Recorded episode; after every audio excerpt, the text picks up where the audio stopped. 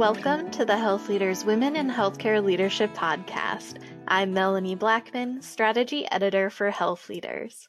My guest for today's episode is Dr. Amy Compton Phillips, President of Clinical Care for Providence Health System, headquartered in Seattle, Washington. During our conversation, she offers insights on COVID learnings and improving patient safety and quality, and she also shares some background on her career and leadership advice. So, without further ado, let's get to the conversation.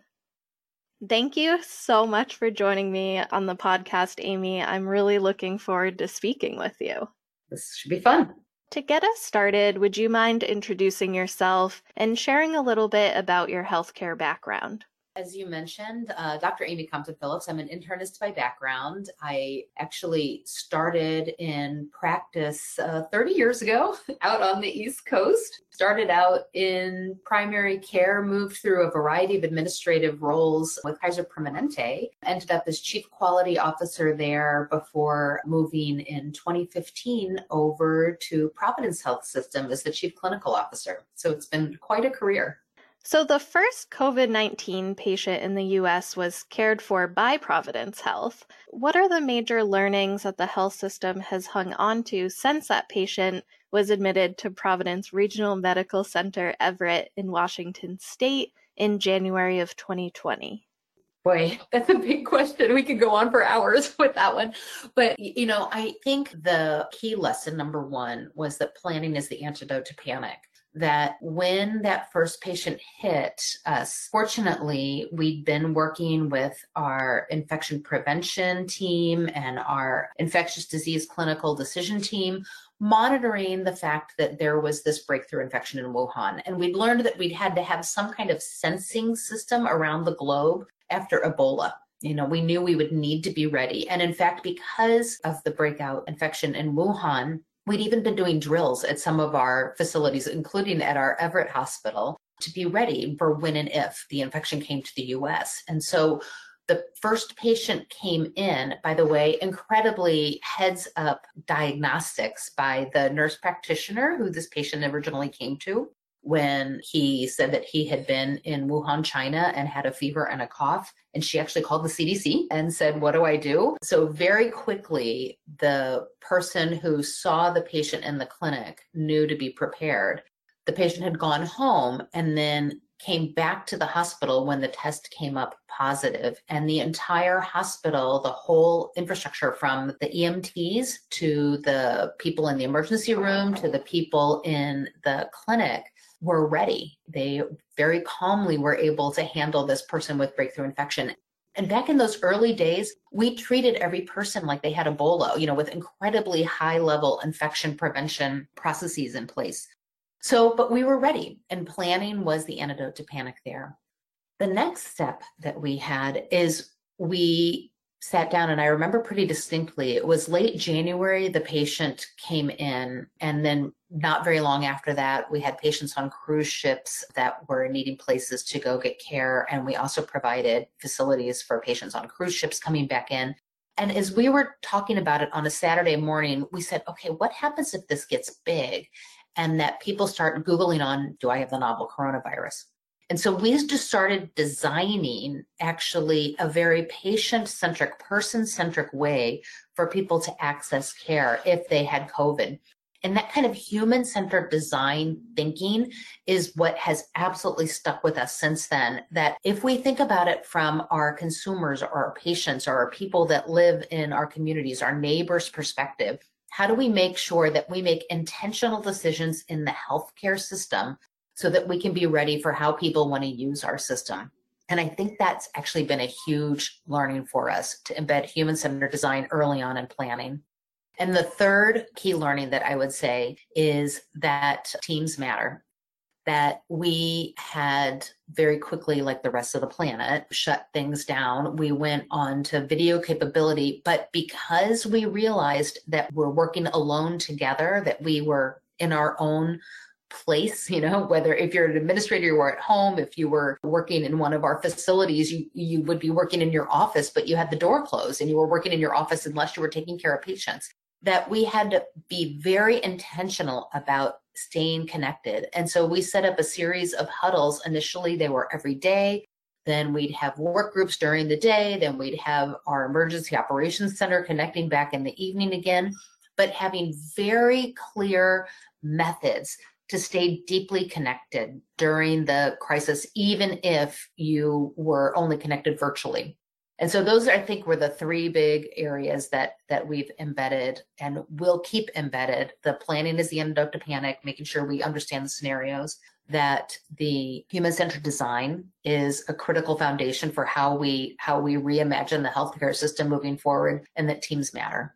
Oh, thank you so much for sharing that. So, my next question is It's hard to imagine what healthcare will look like post COVID, but what can hospitals and health systems do right now to improve their patient safety and quality and expand it in that post COVID world? I think that COVID has given us time to think and pause and imagine differently than we would have without it very often, if you look back in history, pandemics have been threshold events. There's the before and after. There's the before and after the Black Death, right? That it really truly changed the way the society of the Middle Ages moved through the world. 1918 flu beforehand. Uh, by the way, World War One was happening at the same time too. But between World War One and the 1918 flu, we went from this era when the world was at war and fighting amongst itself to the roaring 20s where the future seemed bright. This is another threshold event. And the threshold event for healthcare is to have fee for service medicine focused on earning revenue through hospitals that then hospitals support ambulatory enterprises and end up with it, a poorly distributed, unequitable healthcare system where there's a significant number of bankruptcies and people who access care, to one in the future where we now know we need to solve for healthcare equity. We need to truly understand and work through the fact that the social determinants of health make a big difference into health outcomes. That not everybody needs a hospital, but probably everybody needs some access to high quality health and care. So as we think about the capacity for this to serve as a threshold event, now is the time for us to be doing the small tests of change and the pilots to make a healthcare system that's much more distributed, much more equitable, much more focused on moving knowledge, not people, getting care to where people live, work, and play versus being centered in big box stores in an urban environment. And I think that's exactly what we need to be focused on for the next five years because my suspicion is in 2030, healthcare is going to look very, very different than the way it does today. And I think it's safe to say that even though so many negative things have come out of the COVID 19 pandemic, that there are a lot of positives like the fact that we're innovating faster and that healthcare is changing for the better and we're we're moving towards a more equitable health system. So that is really exciting. I think that one of the real learnings for us is look what happened when the regulations on telehealth, on it being a considered in the past a capacity to increase healthcare costs, and so was not covered particularly um, by CMS when the in the Medicare program. When all of a sudden the regulators realized that if we didn't enable telehealth and we didn't have some kind of way to reimburse for telehealth and streamline, simplify the regulations on where providers sit compared to where patients sit, that we wouldn't have had any healthcare at all. Um, and by at least by April of 2020, when they realized that and they took away the hurdles that regulatory environments can create, it helped innovation blossom. So I hope that now, as we move forward, that the regulatory environment and healthcare providers together can say, what are the few simple rules that we all agree to, but allow for some experimentation and innovation in new models of care so that we can take advantage of the incredible digital and technologic innovations that are out there. We have to enable innovation. Otherwise, we're going to keep getting stuck doing the same things over and over again. We'll be back after this short break. Hi, I'm Alexandra Pecci, Revenue Cycle Editor at Health Leaders. Don't miss the Health Leaders Revenue Cycle podcast, which drops the second Tuesday of every month. You'll get to hear Revenue Cycle executives sharing their innovative ideas and proven strategies for tackling big issues like price transparency, denials management, surprise billing, artificial intelligence, and so much more.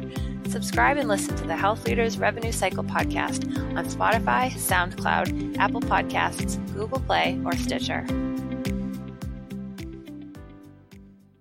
Let's switch our focus over to your journey. So, what originally drew you into working in the healthcare sector as a physician?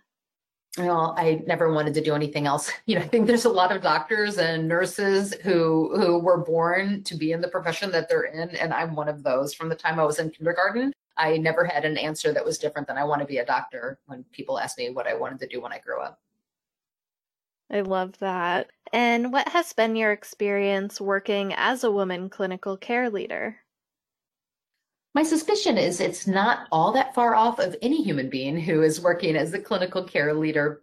Although I do think that it has evolved over the past 30 years, that I literally, in the past, um, I remember very distinctly in medical school at one point when when I'd been doing it was back when we had to actually you know go into the library and pull journal articles on a young patient who had an encephalitis, a brain infection, and was in the ICU in a coma. And this was a woman in her late twenties.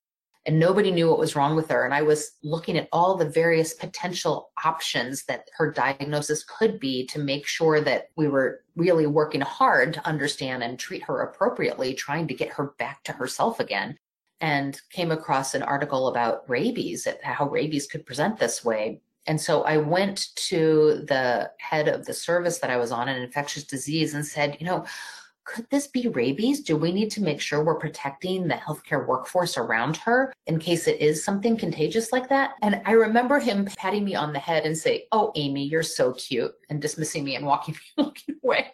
And I, I must say, I don't think that's happened since the late 90s. I haven't been uh, patted on the head and dismissed. So some things have definitely gotten better. You know, one thing that is different is that if you look at the healthcare workforce, it's about 75% women. The healthcare leadership is not really approaching that. It is fortunately getting closer and closer to 50% women, but there's something that I think continues to need to be it's women as well as people of color who have different styles, who have different backgrounds, ensuring that we create room, opportunities, training, and mentorships to help get people who in the past haven't seen people like them in the C suite and helping not just decide you know quality but that in business and in strategy and in technology and in areas where we absolutely know it doesn't matter what your chromosome patterns are or what your face looks like in the mirror, your skill set in leading technology and tools and innovation shouldn't differ. And so we just need to recognize and create the capacity and the ability for people who look different than those that came before to lead into the future. And in fact, we will get more innovation and a more vibrant community when we do that. Well, and going off of that, what advice do you have for women and others who want to serve in leadership roles in the healthcare sector? Something that I think is different between women of my generation and men of my generation. And so, you know, I, I don't want to paint a broad brush to men and women in general, but there is a different approach to leadership that at least it seems to be in my observation in that when there is a big job to be done, I often see men raising their hand and go, oh, I can do that. Right. And I often see women waiting to be asked. And it's been really interesting to me that even in my career, I've taken jobs because people reached out to me. I, I can't think of any job that I've taken because I reached out and asked for a different job or asked for help. So there's something that I think we need to either if we're a leader looking for women to lead something or looking for a person of color or somebody who's not used to being taking point on a project that we need to be looking around for leadership and asking folks to step up, inviting them in to lead and not just waiting for people who raise their hands. I think it's just a really important way for us to continue to develop leaders that do look outside of what we might have traditionally seen as a leader in the past. Well, Amy, thank you again so much for being here and for sharing your expertise with us. It's absolutely my pleasure. Thank you for having me. And thank you, listeners, for joining us on the Health Leaders Women in Healthcare Leadership podcast. Until next time, keep taking care of your patients and each other.